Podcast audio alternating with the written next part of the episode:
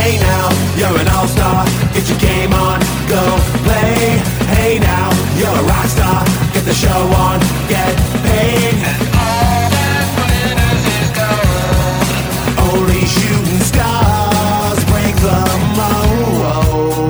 mold. Welcome to the final uh, NRL Supercoach All Stars podcast for the 2018 season. Uh, joined by, with uh, Wilfred here um, to review the season. Are you relieved, Wilfred, or uh, or a little bit gutted that the season's over now? I think personally, uh, I'm a little bit relieved. Uh, the last two months or so, I was just slowly, slowly dreading each week, waiting for lockout, uh, expecting a, another, you know, slide in the rankings. My team just couldn't quite get the the right couple of players in for the last couple of weeks. So it was a painful end to the season. Um, so yeah, kind of glad it's all over. yeah, I think I'm pretty much the same. I was um, my team was, was running on fumes the last the last sort of five or six weeks. Um, so it was really really tough going. I was kind of though even in the last three weeks, I was sort of looking forward to January next year, um, which is normally it's quite unusual for me. Like I, I'm normally really going hammer and tongs for that last month of the season, but I just found the um, the run of things that were happening at the tail end of this season, which we'll get to, meant that I just felt pretty useless in being able to do anything and just really wanted to pick my team again for next year and start again. Yeah, totally agree on that one. Yeah, well, I mean that's a good segue. So um, let's get started, mate. We um, we're going to go through first our our top three um, things that we got right for the year that we think you know were good calls by each of us with our teams and that helped us have well, decent enough seasons. Uh, and then look at three of the things that we think derailed our seasons for the year. And to be honest, looking at three things that derailed our seasons, I think we both agree with this. It's probably not enough things to look at. We could probably list 10 or 12 things that we weren't happy with this year. Yeah, definitely. I can certainly count more things I did wrong than did right this year, that's for sure. well, let's start off on a positive note, mate. Um, let's talk about our our small gains, our wins that we thought we, we nailed for this Super Coach season. Um, I'll go first. Um, for me, uh, looking at my starting side, there was a few things um, that I really liked that I did. Uh, one of them that I nailed was um, going uh, Cook and Havili as my hookers with no Smith. So um, spoke about it in the preseason pods with Billy um, quite a bit, and I was pretty adamant that I was going to leave Smith out. Um, and we are both pretty confident that Cook was going to be a 70 plus average type of player. Um, so that was one thing that um, was a pretty big call to, to not start with Smith and go with Cook that I was really happy with. That really, really helped me out, helped my team out.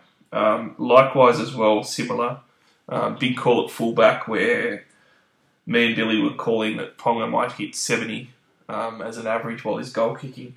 Ended up at about 66 points, but um, he lost the goal kicking midway, and um, I started Ponga instead of Turbo, so that worked out pretty well initially. So I was pretty happy with those. Um, I guess the hooker fullback calls um, that I made for those ones. Yeah, look, uh, sounds like they they really worked out. Um, I had the same feelings about Cook and Ponga, so I also started with them. But I instead of Havili, I did go with Smith. Um, and just like you, I also went with Teddy. So I had my um, hookers. Well, I, I, never traded either of those two out the whole year, so that was locked in.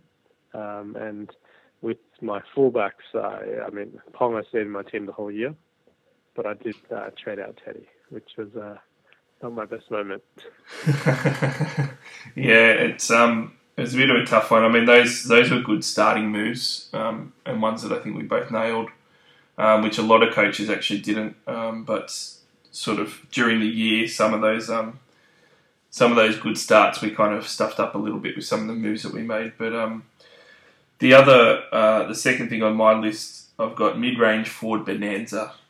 Um, so I reckon I nailed the mid-range forward bonanza this year. It's um, been called the the year of the mid-ranger a few times uh, in past years and hasn't quite worked out. Um, this year, I started with guys like Kikau, RFM, TPJ, and Arrow, um, all of which really paid off for me. So, in prior years, um, I've started off with maybe half a dozen mid-range forwards when I've gone a bit crazy, and it's not worked out very well. I've ended up trading out, you know, five out of those six guys or four out of those six guys because they haven't worked out and they've been really bad calls. Um, but my mid-ranges this year actually worked out really well, um, and I went for it, and it paid off really, really well for me.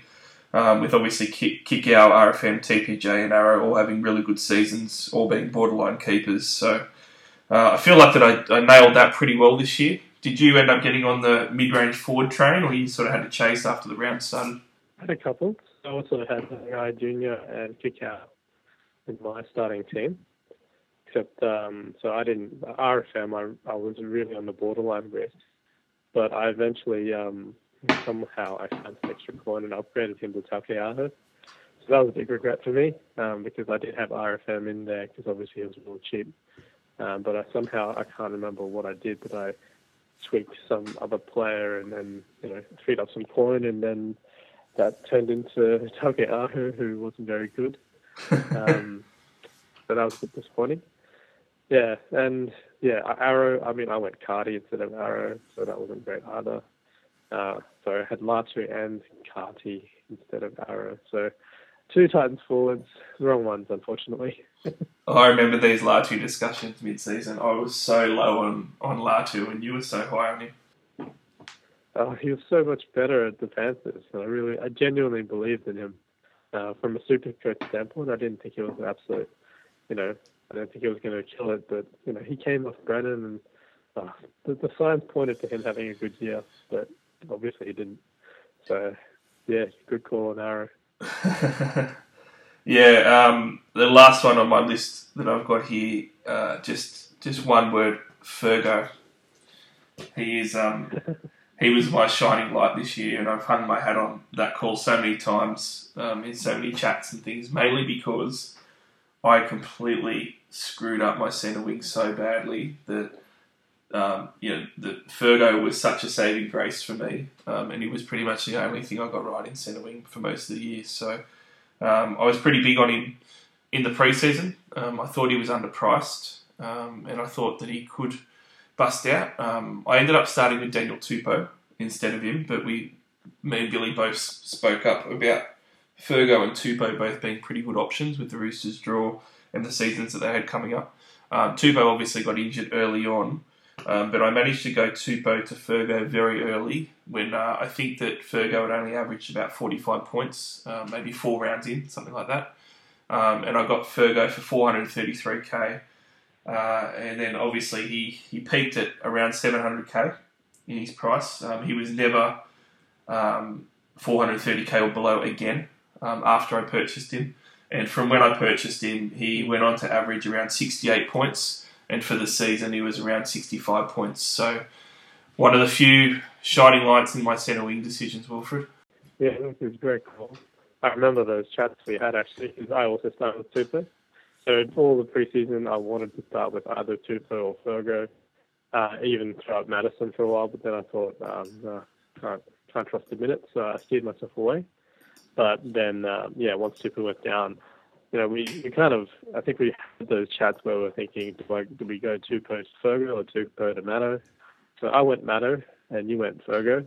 And I think you definitely got the better end of the bargain there in the end. So it was a great call from you. So this is feeling really, really good talking about all the nice things that we did and the, the big wins that we had and the great decisions. I'm feeling on top of the world now. So let's not get to the. Uh... There's a couple of other good calls. Yeah. well, what are you? Um, one of the one of the other good calls I felt I did make was um, I uh, jumped on Angus Crichton pretty early. I got him in round eight yep. thereabouts. So that was, uh, I think, in the end, I mean, he ended up one of the best second row forwards. So happy I did that. Um, I also jumped on Fitzgibbon, had a good time, just when he went on a bit of a try scoring run.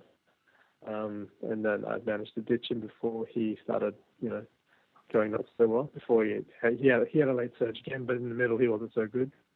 So that was good, and um, also got on Ryan James at the at a good time just when he'd um, I got on the week after he went nuts, but I still got the ride a couple of you know times he he dropped in the coming weeks as well. So Yeah, I had a couple of good moves.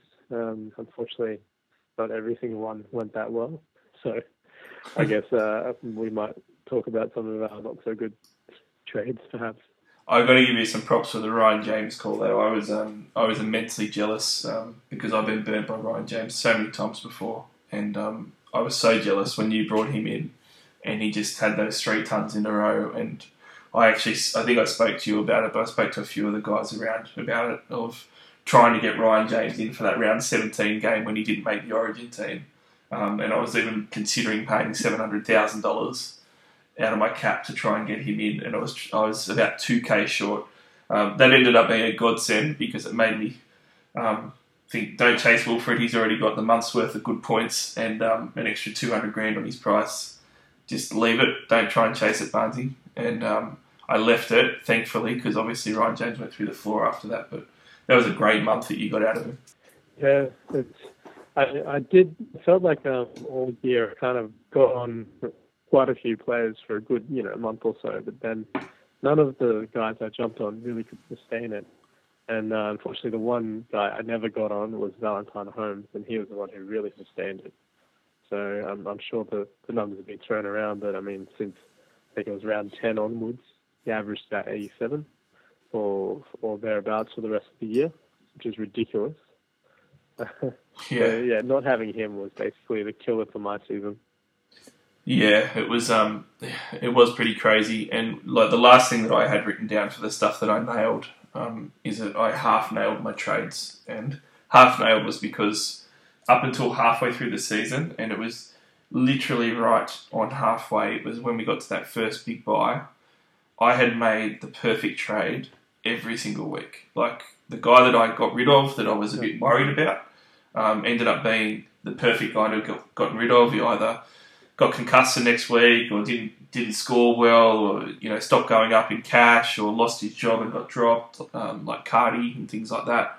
Um, and it was just perfect. And every guy that I brought in it, it was like I could do no wrong. Um, it really kept my season afloat that first 12 rounds when I was struggling to score points because of my captaincy issues um, I still ended up scoring pretty well because I was nailing every trade of course from round 13 onwards um, everything I touched turned to crap and was the, completely the wrong move. So it was um, a tale of two halves, but definitely I nailed the first half of the season as far as the trades go. Um, but I think we're both pretty positive now and feeling good about ourselves. So let's move on to the the stuff up, the stuff ups, the things that sort of derailed our season, um, and mistakes that we made that we kind of want to review for next year. What do you think your um, your top few things are this season that really derailed you? Yeah, I guess for every good call I made at the start of the year, I made a couple of bad ones. So I started with Rapana. I started with Milford. I started with JT. And I think, um, I guess, yeah, the likes of Merrin and Aho probably weren't the best picks at the start of the year. So, um, and obviously Tupou. So, yeah, uh, there were a couple of names in there that um, really did help my season. Uh, obviously, you know, the the anger at Milford and Rapana at the start of the year was pretty pretty full on because both of them, you know, performed well below their price. I think they dropped between the two of them, uh, they dropped uh, over 200 grand each um, when they hit their bottom. So some people got on both of those guys when they were quite cheap, and obviously reaped benefits of that. So yeah, that obviously put a real dent in my team value. Yeah, I was very similar to you, mate. I um I started with both Rapana and MILF, and I was really confident with both. Um, I thought MILF was a little bit undervalued. I thought Rapana was expensive, but he was going to anchor the centre wing position, which I thought would be a bit of a nightmare, and I was sort of half right with that, except Rapana didn't play well. Um, and I also started with Merrin, being a big Merrin fan. And the other big name that I actually started with that I thought was going to do well is um, uh, Papalii from the Raiders. I he was terrible to start the year. Like I was, um, I thought he was going to be a phenomenal pod, and he was just absolutely horrendous. So for the ones that I got right, I was, I was same as you. That was one of my mistakes. I um, started with some similar guys that just didn't get rolling. But let's let's roll off some stats, and um, I want to get your take on it with this mistake for this year. Um, Anthony Milford. Let's talk about him.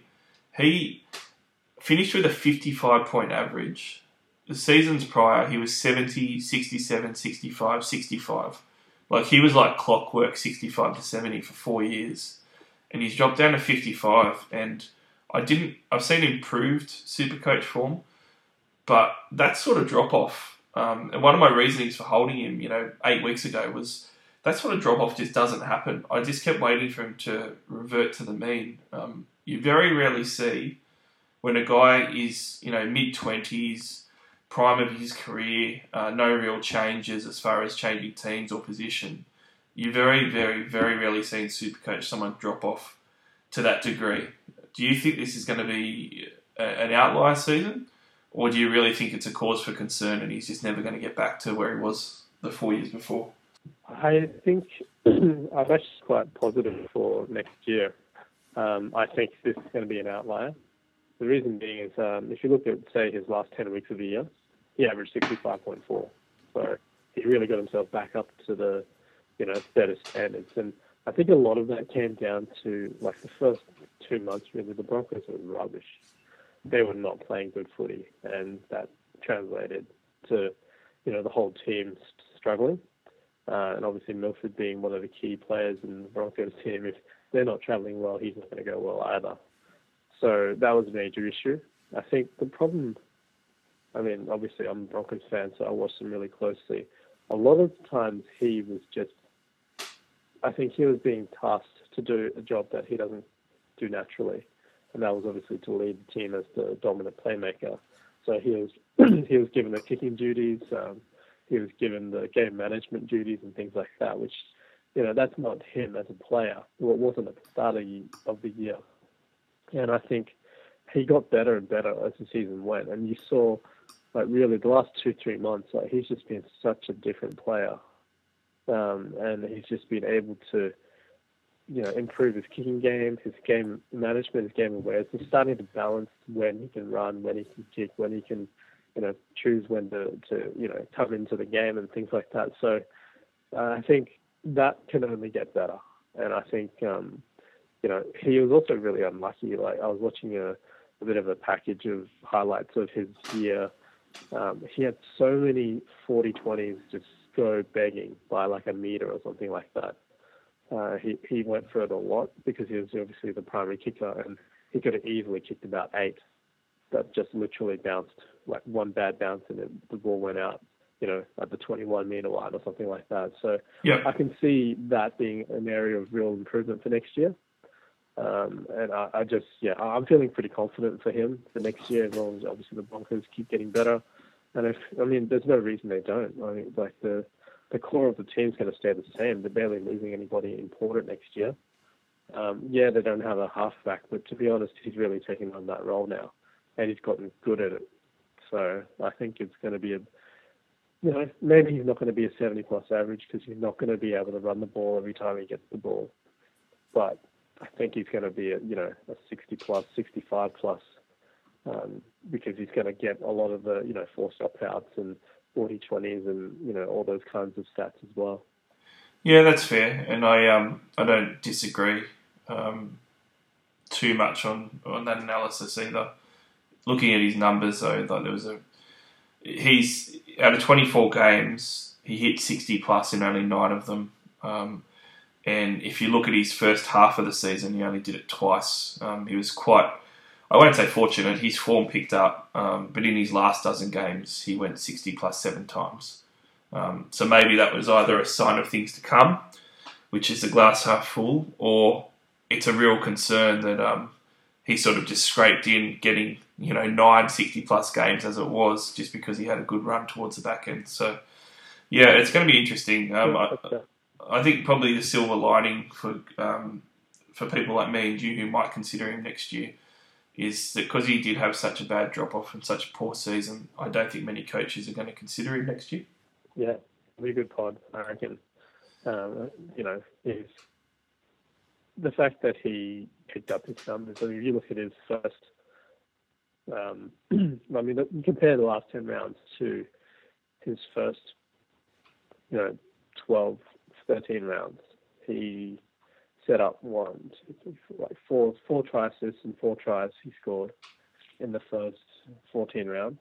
And then he scores two tries, but sets up about uh, 12 tries in the second half of the year. So definitely, as the team improved, and obviously, you know, a lot of people have seen the Broncos team has been better, definitely, the last couple of months. And that's, you know, a lot of that's off the back of Milford being able to, you know, improve his game. And yeah, I, I, I think if you think the Broncos are going to be decent next year, I see no reason to stay away from Milford, basically. All right, I'm kind of in agreement with that. But um, I've thrown you a bone here and let you talk about your man crush Milford for about five minutes, so we'll move on. No. um, the other the other thing that I've taken away from this, though, and this is the mistake that um, you made, but I did the same thing as well. I'm not going to spend anywhere near as much as I did on a centre wing this year in Rapana. That's just not happening next year. That was an error. Um, not going to do it, and particularly with how centre wing went, which we'll talk about a bit later. And um, also Trent Merrin, um, he was a um, a prior gun that whose downfall was um, had had a lot of red flags that his downfall was coming, and um, I'm going to be pretty wary on um, trying to resurrect any prior guns that have that have died already, and I shouldn't be getting on for round one. I should be watching. So those are my big takeaways from from that one. But um, what other things um, did you have that you thought you could have done better this year, or kind of derailed your season? I think for me, I mean, my strategy for overall was always to be pushing hard from the start, trading hard for the buys and things like that. So I've always burnt a lot of trades in the opening half of the year, and then traded as I needed for the back end. Um, I think I think I probably didn't plan well enough for the new kind of buy structure. Probably burnt too many trades in the first half of the year than I should have and I left myself too short at the end to be able to get all the, you know, the guys who are really informed. Like for me to not have enough trades to be able to afford, uh, you know, the likes of Holmes and Latrell and all of that. Like that was just, you know, really, really critical for my season in the end. Like, I mean, I started off like, round one. I I came out and I was around thirty thousand. Um, so I pushed hard. Obviously, I wanted to get myself, you know, within say the top thousand by the time of the first buy. So come around 12, I was ranked 1,039. So I'd gotten myself up there. And then, um, you know, I made a couple of moves to try to keep moving up. And I got myself by round 15 up to my season high of 159. So at that point, I was about 500, 550 points off the top, you know, the top leaders. So uh, I think at that point, I was starting to run low on trades. I wasn't, you know, happy with how many trades I had left, but I figured I was just, you know, I made the decision to just go for it, and I made a couple of pod moves at that point in time. So, yeah, in hindsight, my strategy was all wrong. I should have just, um, you know, stayed the course. I probably traded out guys I didn't need to, um, you know, and like Arrow, as soon as he got injured, I mean, I probably could have held him because he came back two weeks later and scored like 90 plus. Um, you know, I, I made a lot of knee-jerk trades trying to catch up and keep pushing for the leaders. So I think in hindsight, you know, a couple of those trades held back. Um, you know, I could have ended up scoring more points than than what I'd ended up doing. Um, and then trying to be too cute at the end of the year with my Teddy to RTS trade was probably, um, yeah, the, the nail in the coffin. I didn't need to do that. And obviously, it was good for about four or five weeks because RTS you know, because Teddy had two weeks off, like one for Origin and one for um, being rested. So that was good for that week for sure. But I think you know, after about six weeks, I think Teddy caught up to where RTS had scored over the six week period because you know RTS had played six games and Teddy had played four. So yeah, that was um, you know. I think in, in hindsight, you know, for the sake of those extra one or two weeks, I probably didn't need to make that trade. I could have held it. Teddy at short RTS comfortably for the, end, the rest of the year. I could have used that to turn Ponga into Turbo, for example, and that would have, you know, I probably would have finished in the top 2,000 easily just from that one trade. Yeah, and you probably wouldn't have taken Yeah, some of those long- ri- long risks as well. You probably wouldn't have taken some of those risks as well. Yeah. So. Mm, well, Absolutely. So, yeah, I mean, I, thi- I think the, the, the main takeaway there is, yeah, well, it's good to have a strategy and it's good to take risks, but you know, sometimes the risks don't pay off, and sometimes it's better to play the play the percentages and, and you know stick with the crowd um, and not try to be too cute with the pods. Yeah, I, I'll defend you a little bit on this one to make you feel a little bit better. Um, I um, there's, I think with the trades, I, I really do think it was an outlier year because I'm very big on um, trading early as well, and then even if I don't have trades for the last month of the season, I think I'm fine because I've got enough depth in my side, and I will have like a squad of 22, 23 really good players normally. So normally that's fine, and a lot of the, the top players um, in Supercoach have done that for many years. I think this year, though, um, we've never seen it where guys have busted out in the last four to eight weeks of the season from obscurity almost um, and become must have players in that last month of the season. It just hasn't happened before. Like in, in prior years, you always know by the halfway mark who the who the guns are, who the guys that have shown a bit of form are that you might want to get in later on as pods and stuff. And you kind of know, and especially by round 18, you 100% have known every other year uh, who the guys are. You, we've never seen before someone like Valentine Holmes pop up like he did compared to what he did for the first dozen rounds of the season. So I, don't I don't necessarily think that that is a mistake. I reckon it derailed your season for sure because it did for me too. But I think in prior years you would have been fine. I think that you maybe just got caught out this year in a bit of a strange year. Yeah, that's fair. Um, I still think, yeah, perhaps, um, yeah, I probably didn't need to push as hard as I ended up doing. Um, you know, 500 points, five, five, 600 points in round 15 behind. I probably didn't have to, yeah, think that I needed to take such big risks when there was still, you know, good 11, uh, sorry, 10 rounds, 10, 11 rounds left. Um, like, you know, trading out a gun like Teddy for RTS, who he did all right. I mean, don't get me wrong, he didn't score too badly at all. Uh, I think he averaged over 65 for the rest of the year still, but Teddy was, you know, 80 plus almost, I think. Yeah, it was. A, I did a similar trade, but I didn't get rid of Teddy. I got rid of Ponga to RTS, and that was um that was not too bad for me, except for the last month when I couldn't get Turbo in for RTS. That um that's when it hurt me a little bit. So can't be too critical because I did that, and RTS was pretty good for a while there as a pod.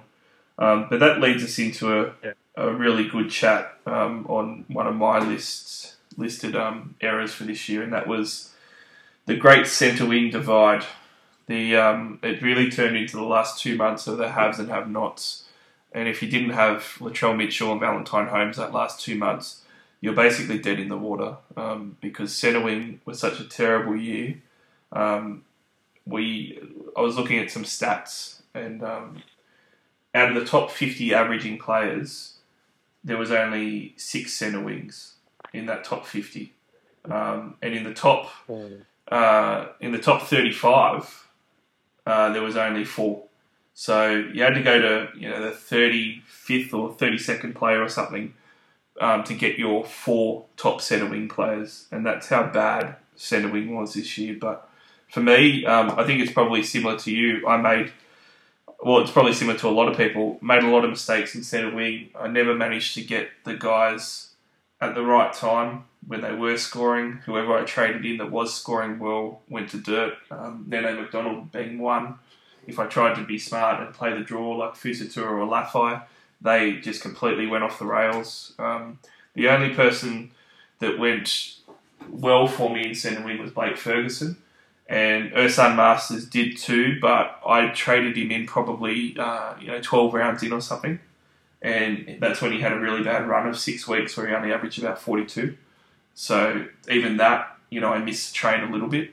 Um, so yeah, centre wing, I, I would say is a massive error for me, and I think next year um, I'm going to look at it really, really differently because the stats are just crazy. To only have six centre wings in the top 50 this year, if that happens again next year, um, and with the roller coaster happening this a similar way, there's just no point in starting with expensive guys in there aside from maybe one. Um, you're better off just with some mid ranges and some cheapies again and going light there and then just saving those trades so you can jump on a Valentine Holmes or one of these guys that sort of comes through in the last couple of months. So that's going to be a big change for me next year because that's probably the number one mistake that I made. Yeah, look, uh, my strategy for this year was to play the draw. So I I traded deep in the center wings, so I tried to have, um, you know, a number of options that I could play from week to week, um, based on the matchup.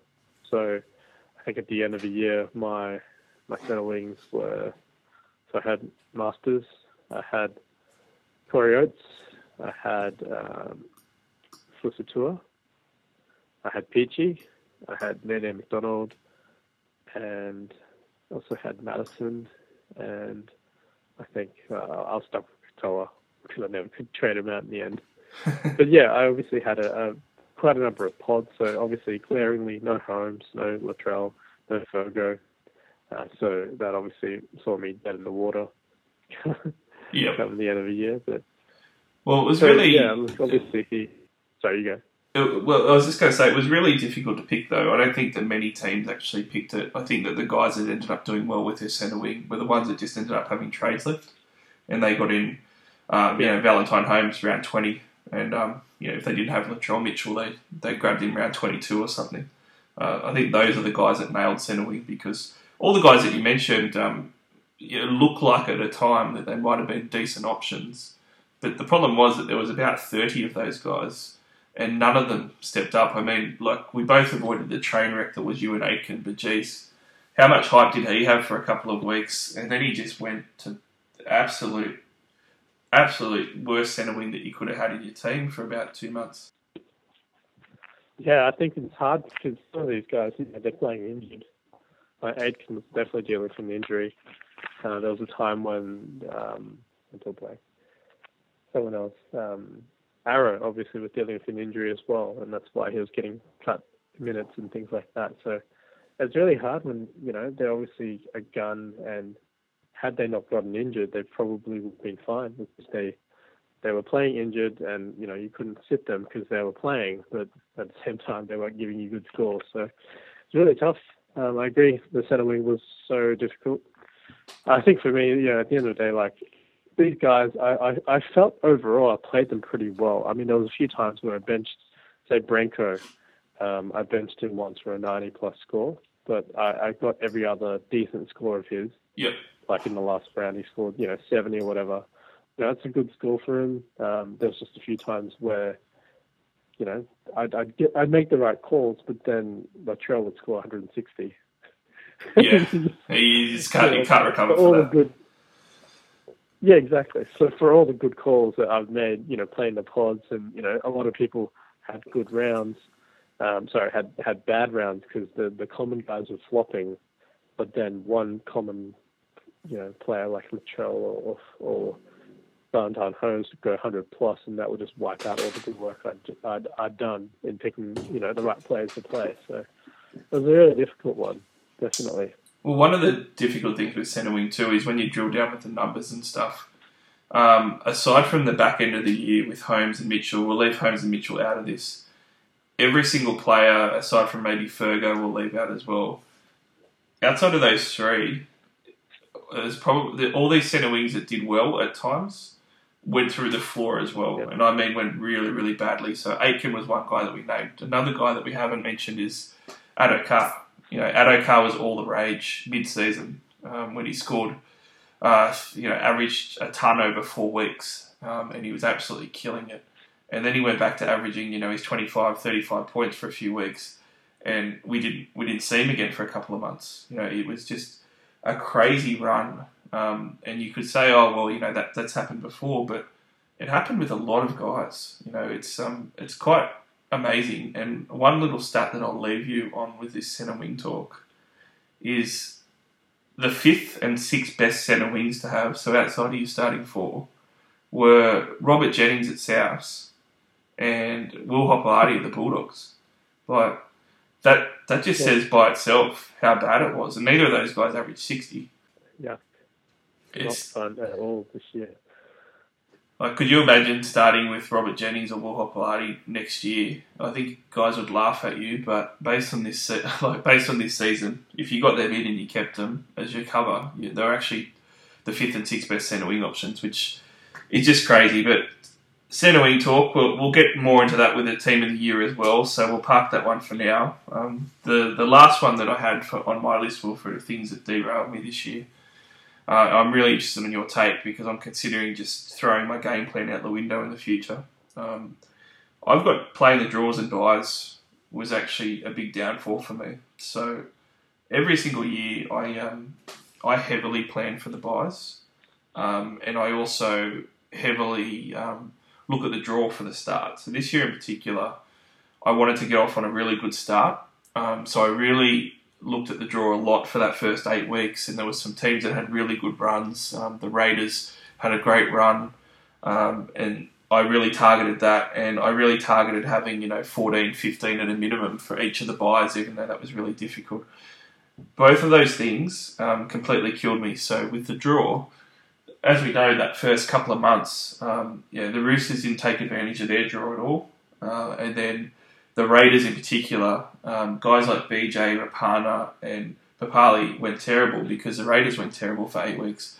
Milford as well uh, was another one where I partially had him in for the draw, and the Broncos went terrible for the first two months, despite having probably the best draw in the comp.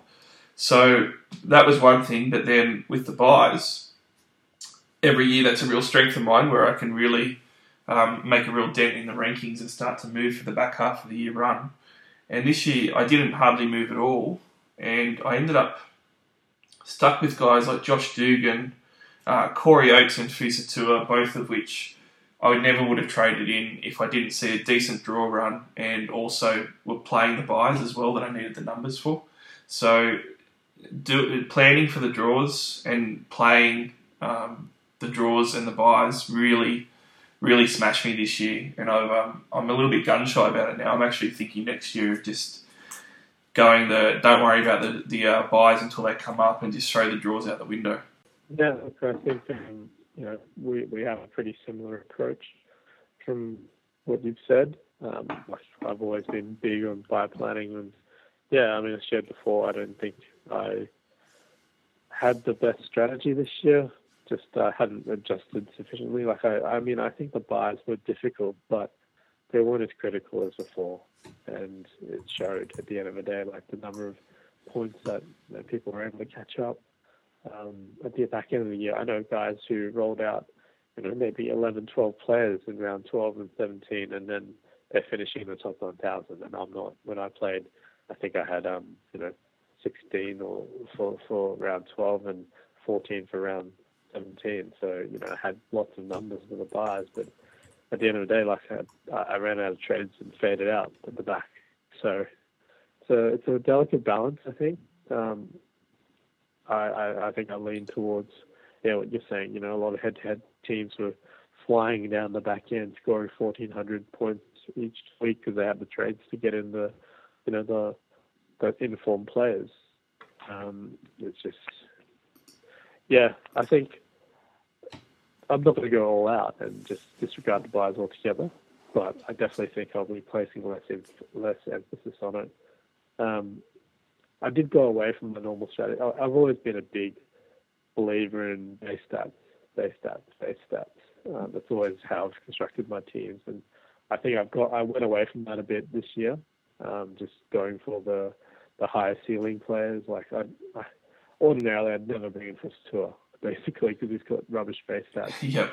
Um, you know, guys like that normally don't have a place in my team, and, and you know, I, I rolled the dice this year and you know, like I said, it wasn't a total flop. I mean, I, I played for Centura for his ton, and um, you know, a couple of nice seventy plus scores at the end of the year. But he also dropped me a couple of you know, 15, 20 point scores in the middle as well. So there's a yeah, that that normally doesn't happen for my teams because I stay away from guys like that. So I think yeah, focusing less on the draw, higher base stats, that normally nullifies the impact of an easy or hard draw anyway. So uh, I think that's probably the strategy I'm going to go back to next year. Yeah, and that sounds um, pretty good. It's I, I, knew that you were really big on the base stats too, which is why I was really surprised this year when I was banging Fergo's drum that I couldn't get you on board. So normally, I think in prior years I would have had you with Fergo with his you know forty odd base. Um, I think you would have probably yeah, jumped on. But I jumped on Matto, who had an even higher base because he was playing 80 minutes in the back row. That's what I mean. Like, I think, um, you know, I, I might have I might have got on board both if it wasn't the fact that you know pushing too hard, out of trades. Um, yeah, Well, one of Doesn't the matter, I think. Yeah, Well, one of the things with the draw too um, is, uh, you know, I'm like you, and I'm thinking about changing the strategy around a little bit because maybe this is a sign of the times, and this is if it's going to be like this next year, you, you can't do the same stuff that you did this year, um, unless you're Monsters Inc. and you finish first, and then you yeah probably go for your life and do the same stuff. But um, other than that, the rest of us probably need to move with the times. But I guess question for you. Um, this has been a real weird season in real life NRL as well, where we have the bottom four teams on 32 points, the the top four on 34 points, um, and then the rest of the league was basically out of it with three weeks to spare until the semis. Um, maybe that this type of season doesn't happen again. Maybe next year we kind of revert to the mean. Do you think, and it's more like our past seasons, or do you think this wasn't an anomaly and kind of the way this season's played out is, is going to be the way forward and we need to disregard the draws a little bit? yeah. Look, I think you know, the whole idea of the salary salary cap is meant to evening out the teams, isn't it? And I think you know the the closest of this year's comp really, I guess you could say, is a testament to that. Whether that's really the how it's played out, or whether it's because of the you know the penalty crackdown impacting teams in the first half of the year, and you know then it kind of didn't hold up for the middle, you know, eight or nine weeks there, and then it was back back in force some of the time, but the back end of the year, I don't know, maybe that came you know played played a part as well because I guess you know you look at teams like the Storm and the Sharks, they they thrived when there are penalties being blown. I mean, sorry, they they they thrived when they were able to get away a lot of stuff in the ruck. Yeah. penalties weren't being blown as much. Um, so obviously that's where in the middle of the year they those teams really, you know, went well. But at the start of the year they weren't. That's probably why the the Tigers were able to beat the Storm and the Roosters and things like that because they were weren't able to get away with as much, um, you know, their usual tactics. So whether that happens next year, I don't know. Um, I think it's probably not going to be as close, obviously, but I don't think the gap between the top and the bottom teams is going to be as large. You know, you've got your the, also the fact that you know there's more and more legends became retiring. You know, these players who were able to you know take games and win them by themselves a lot of the time, um, you know, they're they're slowly disappearing, and there's not that many guys in the comp now who are who are on that level. So I think that probably comes into play as well, um, because you know the likes of Smith, Thurston, Cronk, when they were in their prime, they were ultra consistent, so they were always competitive and often that got their team to win Yeah, that's a good point. well. Yeah, there's Slater as well too. Yeah, exactly.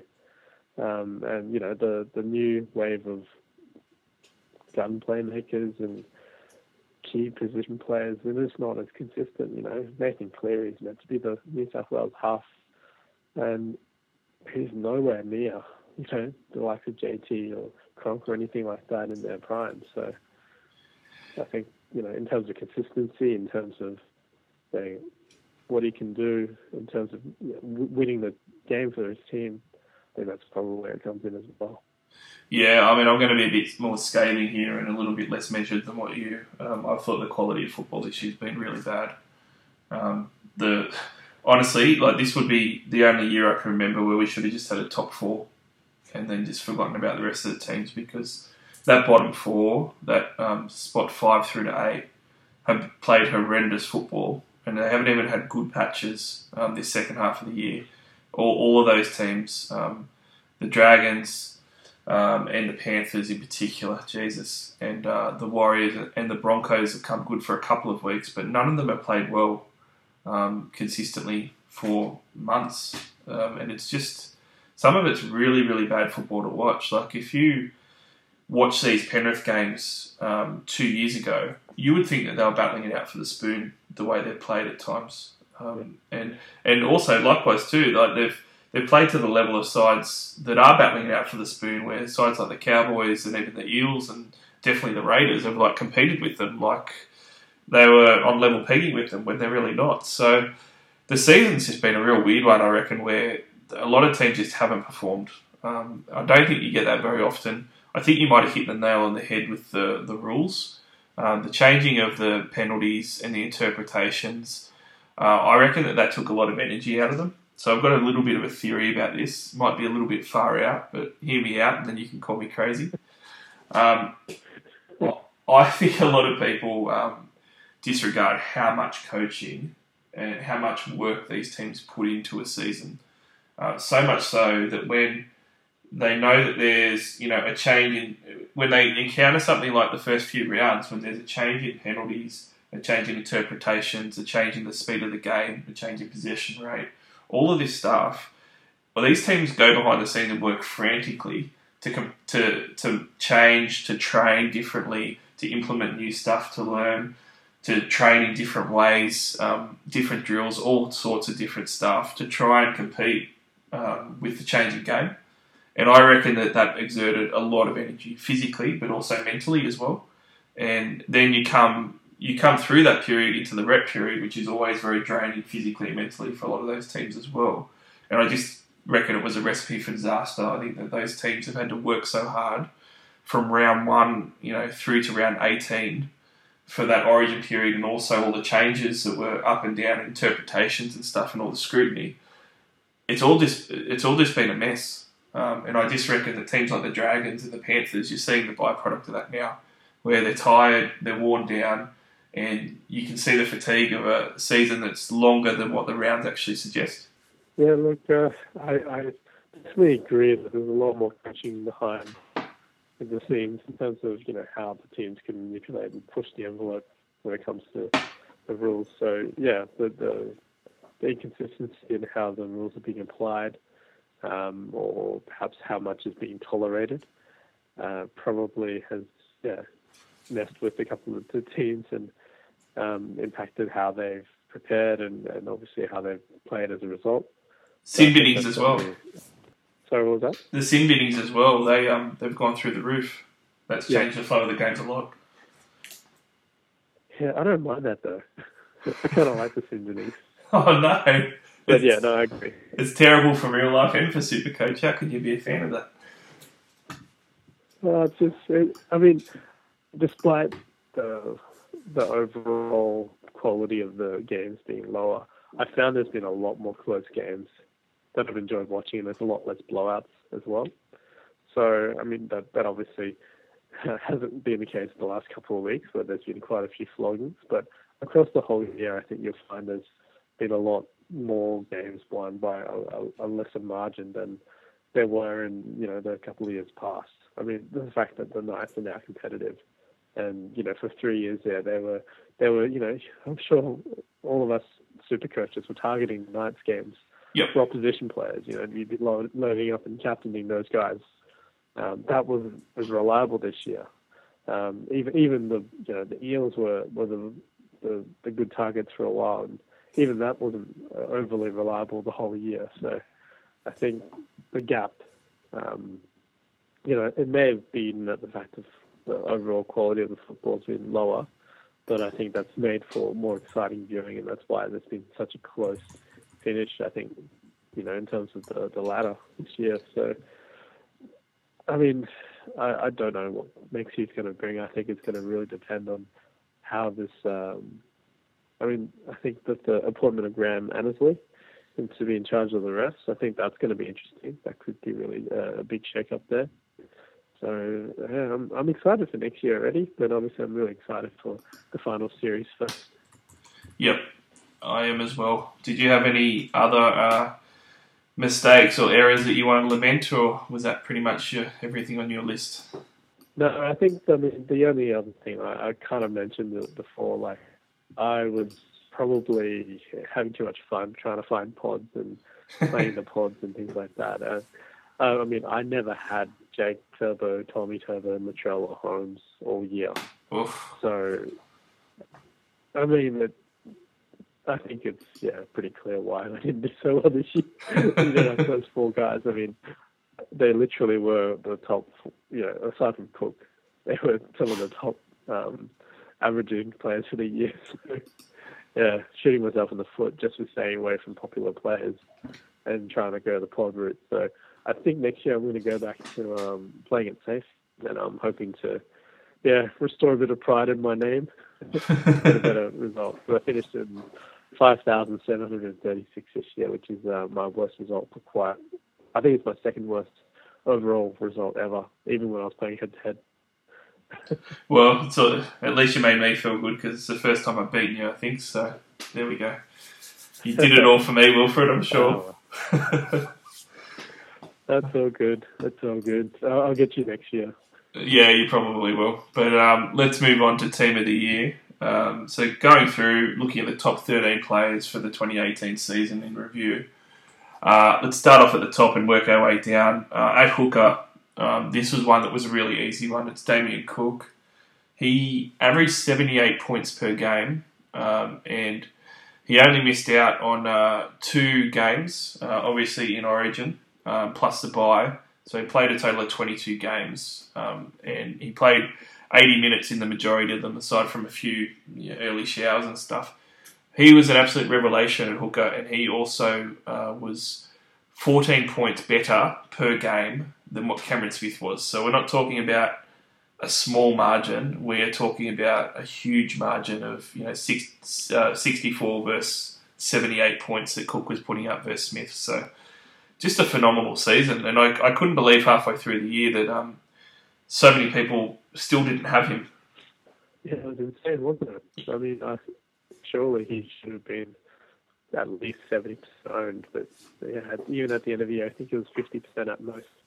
Yeah, it was um, it was definitely low, and he ended up being a really good captaincy choice um, for most of the year. And he was a guy that um, was really consistent too. He's seventy eight points. You know, you've got guys like Latrell who didn't average obviously seventy eight, but average mid sixties. But he'll throw up a, a few 20, 30s and then sort of hit into gear and score a ton. Cook was super consistent, so he he only failed to hit fifty once the whole time. Uh, and that was only three weeks ago against the Broncos, where he hit 41 points. The rest of the time, he's hit 50 plus every single week. Um, and he's 77% of the time actually scored 60 plus, which is just phenomenal. And I don't want to, I don't want to go crazy about him, Wilfred, but I am having thoughts back to uh, the prior god of super coach from the Broncos that I'm sure you love, Corey Parker, and the consistency that he had, and also uh, Paul Gallen in his prime as well. He looks like uh, the sort of bloke that could just continue on and be one of the best super coach players for the next half a decade at least. Yeah, look, I mean, if he's going to be this fast, I mean, speed out of that half is just ridiculous. Plus, he works hard in defence, so he's always got a good baseline of about you know 35 to 40 tackles and thereabouts, and then he loves a run. So as long as his forwards are moving forward and gets him the quick play to ball, he's he's off, and that's another two points to the score. So he's um you know that's why he's got that floor of 50, I think. Well, he's had a 51 So- base. Yeah, yeah. So just tackles and runs alone, that's ridiculous. And then, yeah, I mean, he's obviously got the attacking upside, the the line breaks and try assists, and he's he's obviously pretty good at with his um, service out of dummy half as well. So, yeah, look, I, I you know, we I mean, Supercoach just saw this like when he was playing for the Bulldogs. Um, it's just boggles the mind that it took so long for him to actually get his crack in, in first grade to actually be the starter, and that's all it took. I mean, Seibold finally saw it, put him in, and you know, obviously the rest they say is history. Yeah, uh, it's a phenomenal um, year from Cook at hooker, and there really isn't anyone else to talk about there. He won that. Definitely sh- um, should have been owned by everybody. Um, moving down to front row forward, little bit more controversy here. It was a position that wasn't as deep this year, which I think everybody kind of saw. There was a lack of duels between second row and front row forward too. Guys like Gow that were there before weren't front row forward eligible. Um, the guys that finished on top of it though, Andrew Fifita um, finished on top at a 68 point average per game. Um, had some phenomenal um, games during the season. Uh, had uh, only the one ton, but uh, he went more than half his games were over 60 points. He was a little bit up and down. Um, his minutes were as well, but 68, um, definitely made him the top prop. Uh, coming in almost five points behind him um, was, or four points behind him, sorry, was uh, Marty Taupau. So Marty Taupau ended up um, averaging 64.7 points for the season. Um, and he's another guy that was uh, pretty consistent, um, definitely a front row forward staple. Did you have both of these guys? I mean, for me, I had Fifita early on, and I actually sold him at a really good time when he wasn't going too well, and I was pretty happy with that. And Taupau I kept for most of the year. Yeah, um, I started with Fifita, so I guess that was another good call. Yep. And yeah, I held him up until I think he was. It was rough. Actually, I sold him the week when Aaron Woods got signed by the Sharks. Yep. I just felt like he couldn't maintain his minutes because he'd been averaging such good minutes. So for me, Fifita averaged, um, I mean, 72.3 up until um, the first buy. So that was great.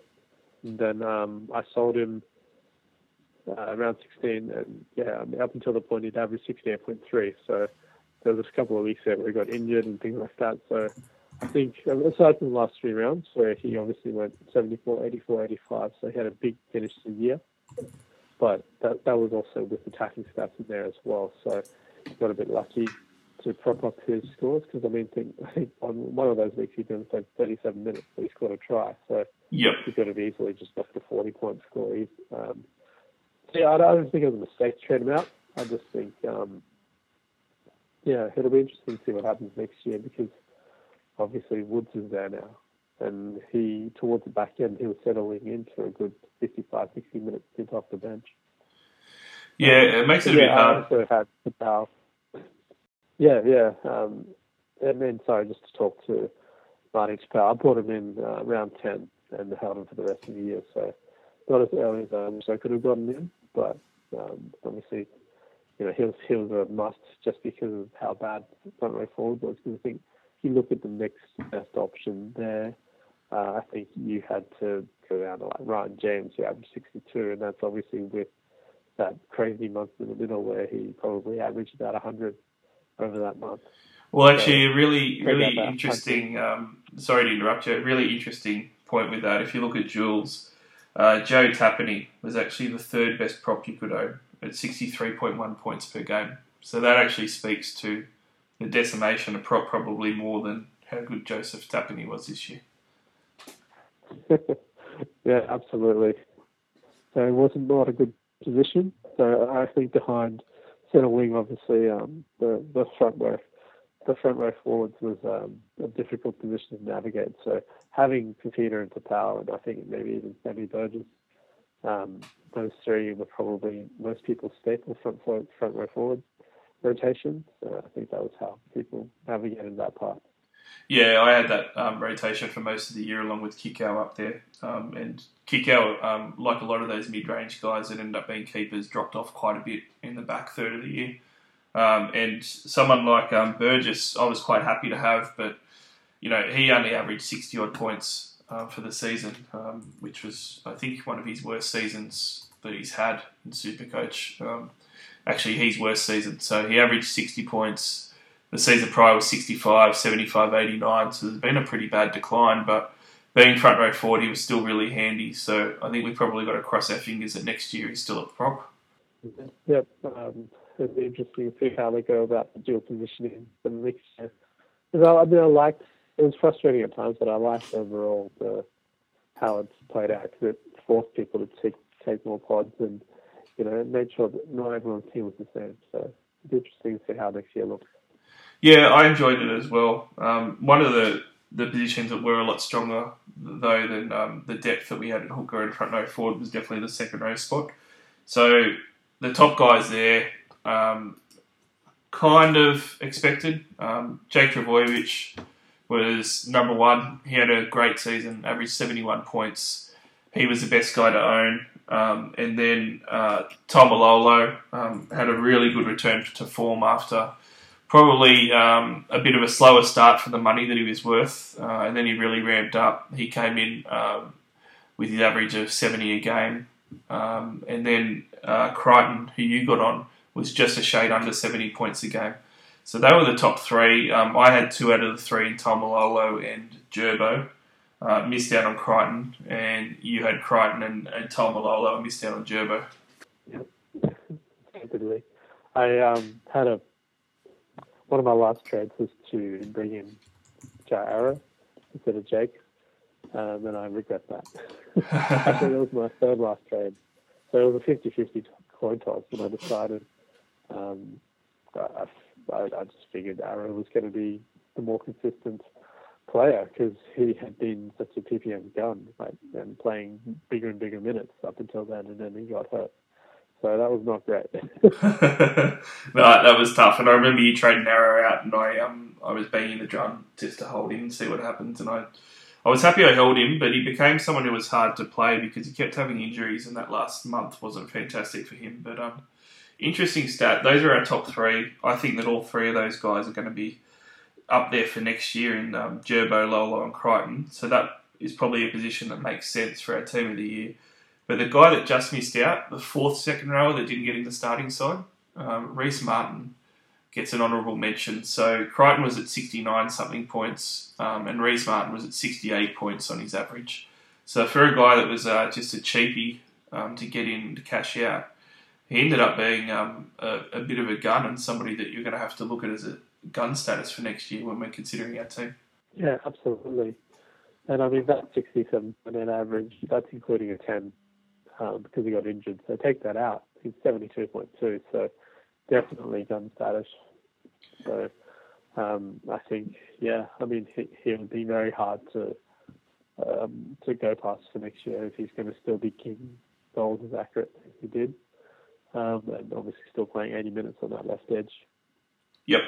And he only missed, um, I think, up until last weekend, he'd only missed one goal all year, which is just insane. I couldn't believe it when the commentators talked about it. Of course, after they talked about it, he missed his next goal, but you know, that, that, was always going to happen. Yeah. Um, let's move I on. Think to, he missed just the two all season. Yeah, it's it's just crazy. It's up there with um, some of the best goal kicking we've ever seen, and he didn't have a massive amount of attempts during the year because of the games that he played, but he still had half a season worth of attempts. So he's definitely a sharpshooter. Um, shades of Corey Parker if he can get his tackle rate up a little bit and a few offloads going he um, he could be the, the second coming of Corey Parker. So there is some hope with a few of these guys that you know with the old guns going down and retiring and leaving and stuff that we might have a few guys stepping up. I think, but um, let's move on to the halves, um, mate. We've got um, we'll talk about all the halves together because um, we've actually put SJ at five eight um, because he's five eight eligible and the best five eight by a mile.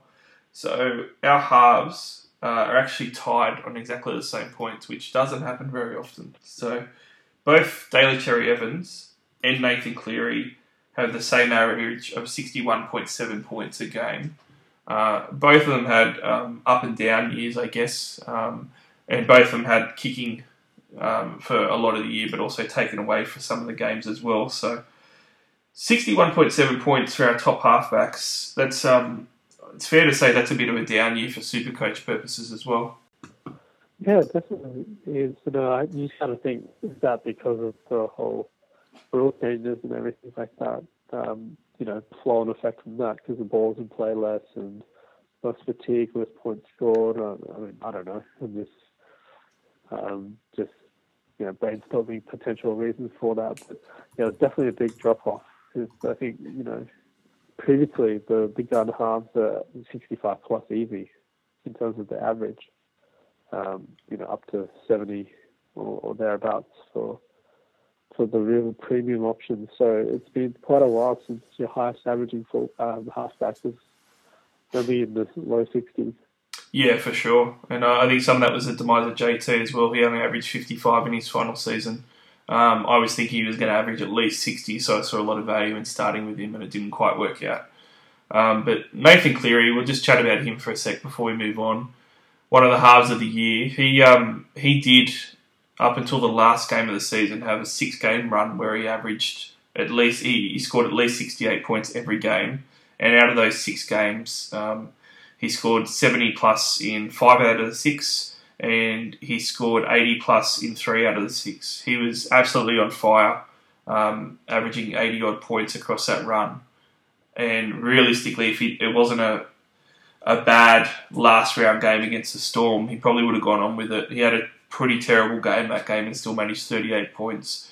He he looked like if he has a goal kicking next year, um, he will be one of the halves to have. And the 61.7 average is probably a bit of a disservice to how good he was, um, taking into the fact that he had that injury as well. He looks like he's a guy that's probably a 70 average rather than 61.7. Yeah, look, I have to agree because um, if, if you look into the stats a bit more, there is in part of his average. There's a game where he only played half the game and he scored 13. So if you take that out, um, here he jumps up to 65.1.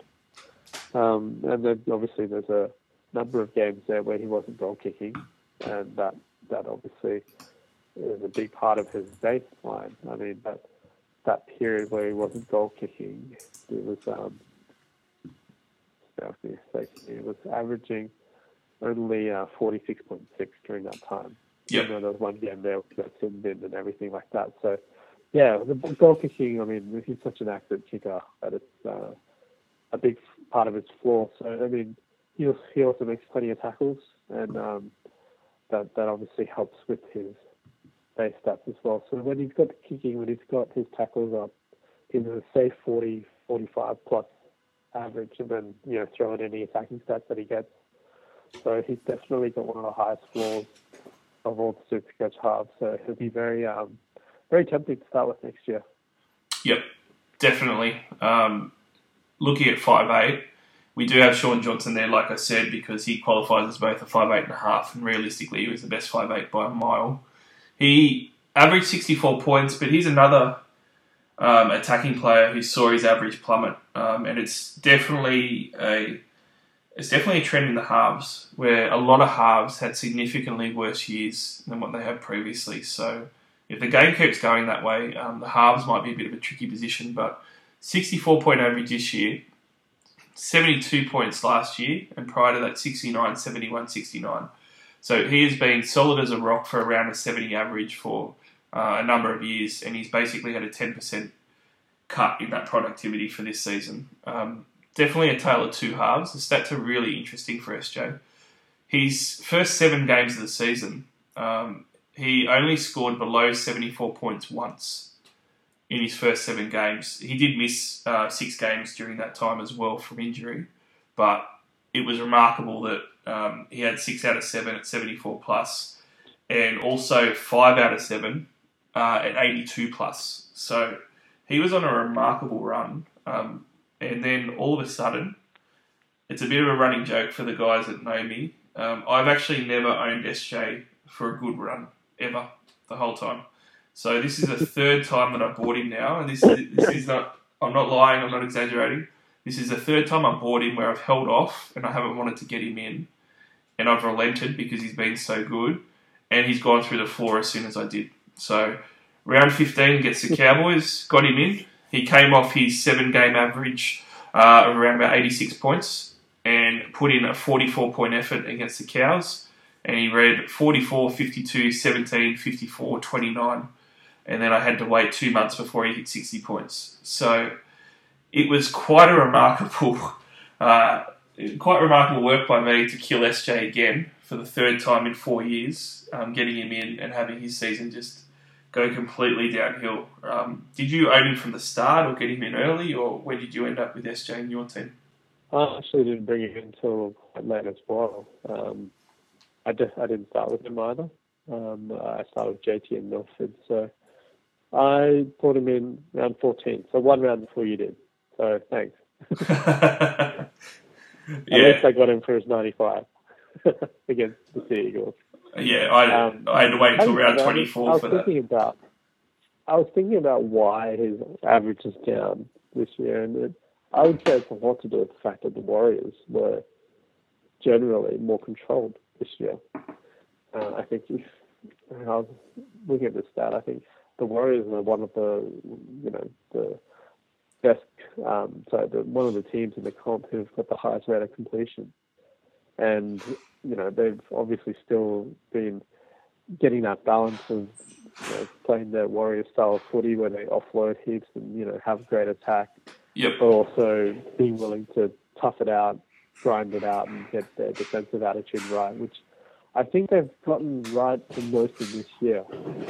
And that's been, I would say that's probably a, a reason why they're not trying, you know, they're not trying to score on every play, and SJ's not doing his touch footy runs through the middle of, you know, the field trying to score a try from from his start of halfway.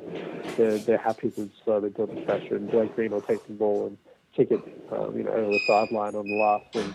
You know that that probably means that there's less time where Johnson's got the ball, and then you know can run attacking plays out of his own end or whatever. So I think that's probably why he's gotten you know a bit of a drop in his attacking stats overall.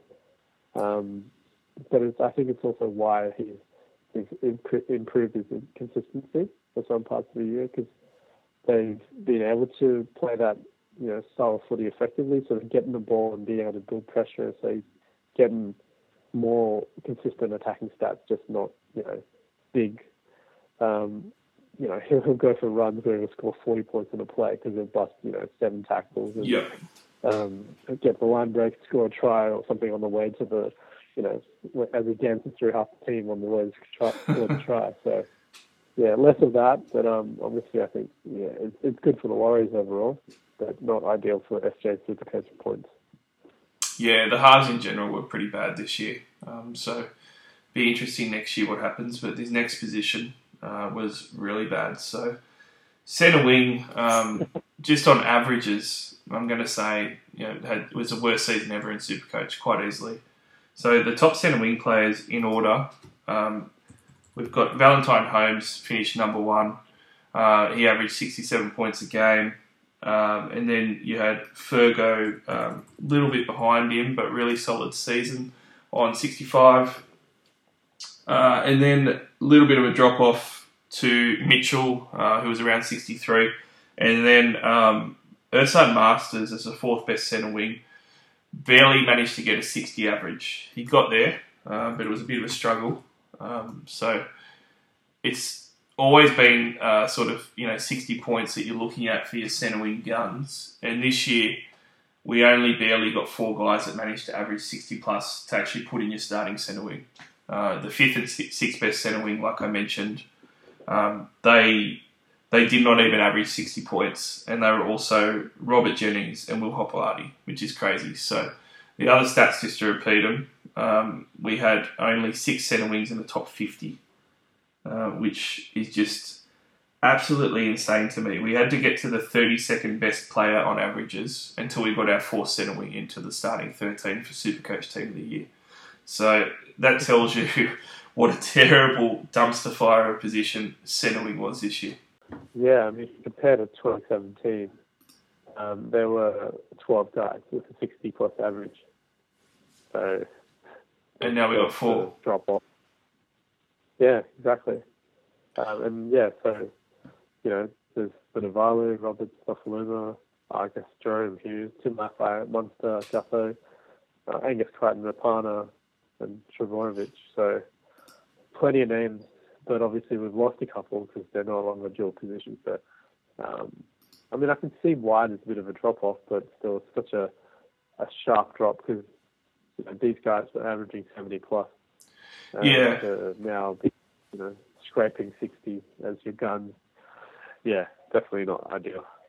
Well, there's pretty much in um, front row forward, the halves and centre wing, in those three positions in Supercoach this year, there's basically a 10% point drop off, which is pretty crazy and it's a really big hit in three positions. Um, and it's probably why Supercoach played so much havoc with a lot of coaches.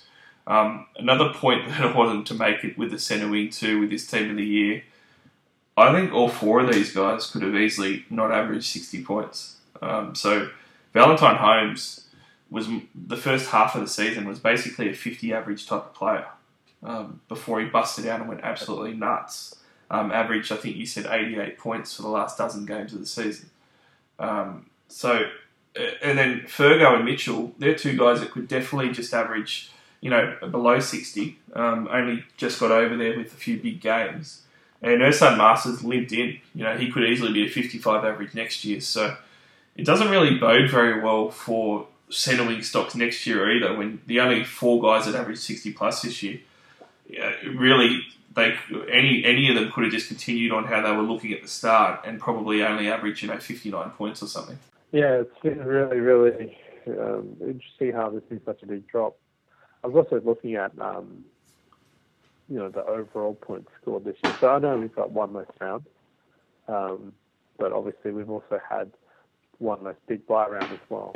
So the winner, the winner scored twenty eight thousand four hundred two points this year, um, which, you know, obviously still a really nice total. But I mean, even just comparing to 2016, obviously I remember that year a bit more. um, pretty sure for that year I scored um, 30,000 plus. So there's a good 2,000 point difference Yeah, um, in, in overall scores. So even if you gave, say, you know, 1,200 points or whatever to, for the extra round, you know, that's still a good 800, 900 point difference um, across the, the whole season. And that's you know, with the extra buy round as well for, for, for our years. So uh, it's it's obviously had a major impact. Whatever happened this year has definitely impacted the Supercoach scores. So the question I think you've got to work out before the start of next year is whether it's going to continue um, or whether it's going to change again. So it'll be really interesting to see how that plays out. yeah. I need to correct myself as well. I made a small error. Um, there was another centre wing uh, that was just outside the top four, which was Wanger Blake. Um, so he actually averaged fifty nine points a game. Um, so I need to mention him because he was just in front of uh, Robert Jennings. So um, Wenger Blake was actually there, and then Hopper, and then Jennings. Um, and Blake actually was a guy that we pinpointed as a good um, a good pod, and he actually went on a really good run for that back half of the year. But um, he's another guy that you couldn't rely on to get near sixty again potentially next year. So centre wing next year, mate. I reckon it's just back to uh, going the uh, the cashies again, trying to get the cheap guys in and just building your team everywhere else. I think that's what this team of the year is telling us. Yeah, I can't can't argue with that strategy at this stage for sure. Um, Plus, we're probably going to lose Orange as an option as well, so even less um, centre wing only eligible guys who who we can pick. Yeah, and Valentine Holmes deserves a shout out because he's had one of the. Um, I've mentioned it before. It's one of the greatest Supercoach comeback seasons of all time. I've never, uh, in memory, I can't remember anyone who um, had a first half of a season looking like they always have, where they're basically struggling to be a fifty-point average guy, and then in the second half of a season, completely changing and averaging 88 points. You know, like you're talking about almost doubling your super coach average between the first half of a season to the second half. It's um, I don't remember anybody doing that. Can you remember any type of turnaround like that? Not at all. It's ridiculous. Um, I mean, just looking at it, the first eight games, 34.9 average. That's crap. and then um, that was, I think, when he was a winger, Yeah, um, primarily. And then, yeah, from from round nine or ten onwards, I think, yes, 80 plus average, easy. yeah, and it's you know the other thing too is that he's played fullback in, in years prior. Like guys bring that up and say, oh yeah, but he moved to fullback. He's played fullback years prior. He's only averaged 50 to 55 at fullback, even in his good years um, when Yeah. he's done it. So I mean, Right. He's not. He's never done this before. Um, which you know, if you look at his averages, just to finish on Valentine Holmes, he's the number one centre for sure, averaging 67 uh, points a game. Prior to that, his averages were 51, 49, 46, 45. And last year, he played a fair bit of fullback for those 51 point average. So there is a very decent chance that he might be a trap next year to start with, with the um, the cost that he's going to be in your round one team. So it might be a bit of a Rapana Yeah. type of uh, year next year where a lot of a lot of guys jump on him thinking he's the best option and he just kills you because it, it might just be a complete anomaly this year. Um, although I think that's probably a little bit unfair. He's probably improved his game quite a bit, but geez, it's it's such a big Yeah, difference. he, he definitely learned how to. He definitely learned how to pass a bit better.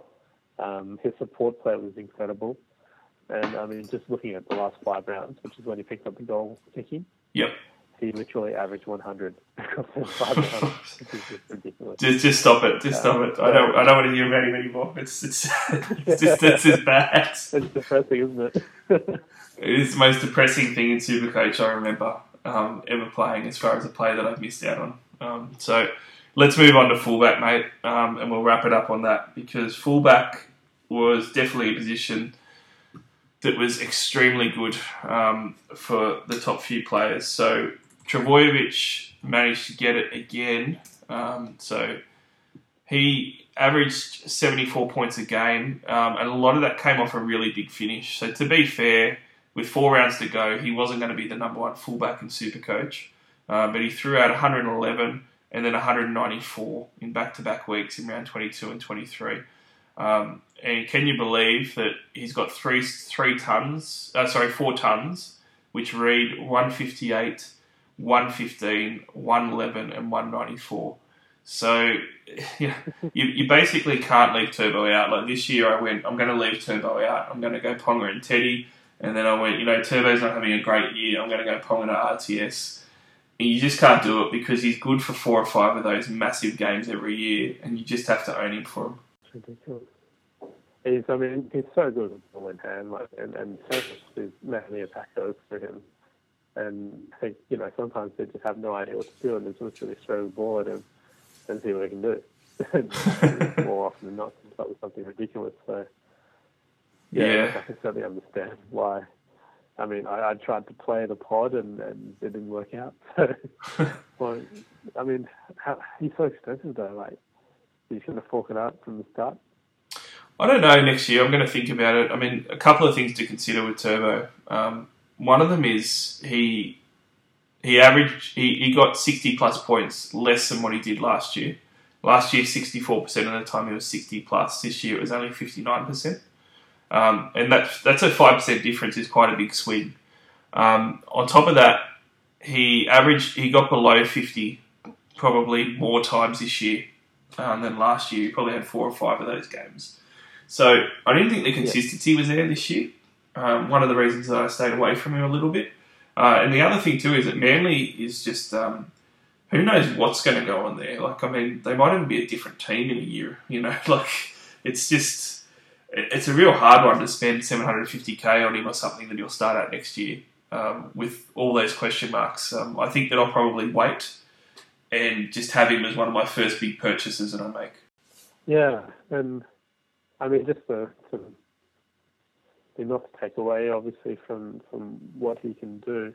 At the end of the day, like when you've got potentially two goal kicking fullbacks in Holmes and Ponga, who are going to deliver you a much higher floor, um, and you know the the ceiling is obviously quite high as well. I think it might be, it still could be a viable strategy to sit them and go with the goal kickers. Let me just look, looking at this. So Ponga obviously on- only averaged about 65, 66 for the year, but that includes his concussion game where he only scored five, and he obviously lost the goal kicking for a number of games. So you take all of that out, from 13 games he was goal kicking for and playing fullback. Um, he scored 71.4 as his average, so Yep. very much on the same level. And that's playing for the Knights. And the Knights, I think, are going to get better again next year. So I really think that could be, yeah, I think it, it's it's not, I mean, assuming he keeps the kicking, obviously. He loses it, then that's a different story. But he's goal kicking again, that's certainly a reason to, to really think about uh, Ponga over Trbojevic or even Teddy. Yep, um, agreed. Um, one thing that I will mention as an honourable mention, Teddy uh, was the number one fullback up until the final um, month of the season. Uh, so Turbo had a 73.9 average, rounded up to 74. Teddy had a 73.6 average, rounded up to 74. So Teddy was, was just as good, basically. Um, and obviously, he finished on that 180 points at the end, so he had that big game. But he himself had um, four big tons 180, 108, 113, 113. Um, and he also settled in from the midway point really well. So even though he had a 74 average, um, probably from sort of um, post origin, that was more like a 88 average. So he was right up there um, on averages uh, as far as the best players in the game.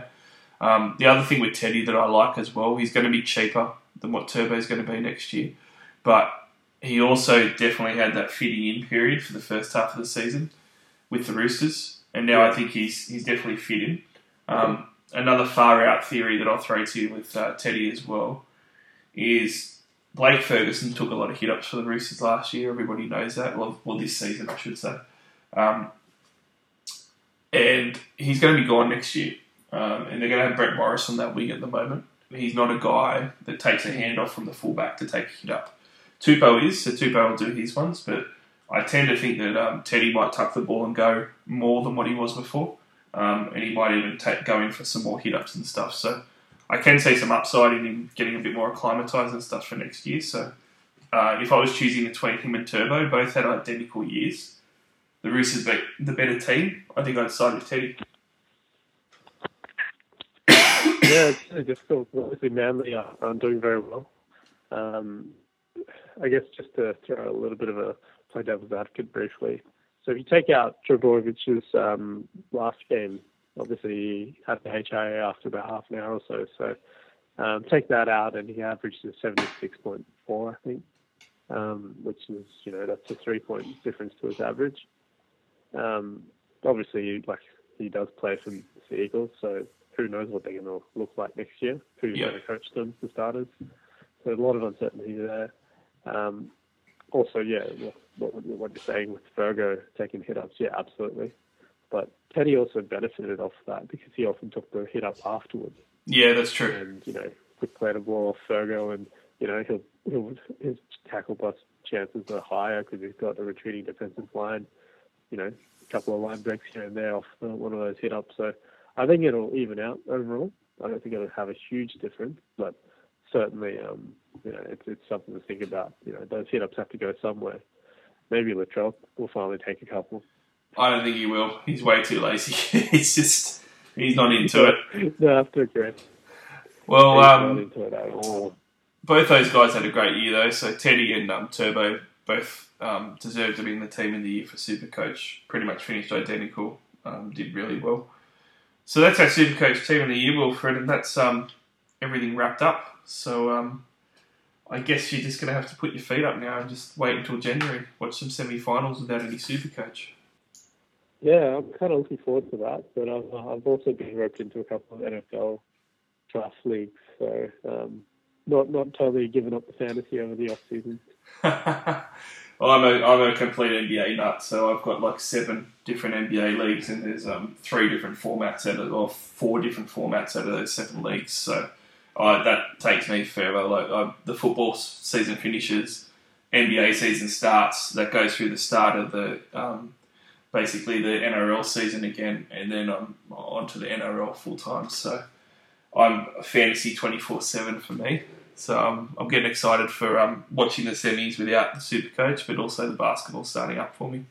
So yeah, I'm, um, um, I'm definitely looking forward to, to see how this final series plays out. I think it'd be a really good one to watch. Yep. Well, thanks for jumping on on a, a few of the podcasts this year. It's been good to have a chat with you, mate. And um, I'm sure we'll um, we'll reconvene in the pre-season in January and chat about some strategy and stuff, and maybe get you on for a couple then. Yeah, no worries. It's been uh, it's uh, you know I always love having to talk about footy and super.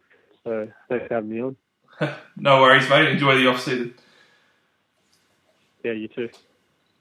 All right, guys. So that's the last podcast for the year. Thanks to everyone that's been um, tuning in and uh, sharing us around and stuff. Obviously, you can still follow us on NRL underscore SC underscore All Stars on Twitter. Uh, you'll be able to download us on iTunes and also stream or download on SoundCloud. We will have some pre-season ones early next year coming out again, and we'll bang out heaps of team previews and everything, and a lot of content. Uh, so we will keep it going. Thanks for the feedback and stuff.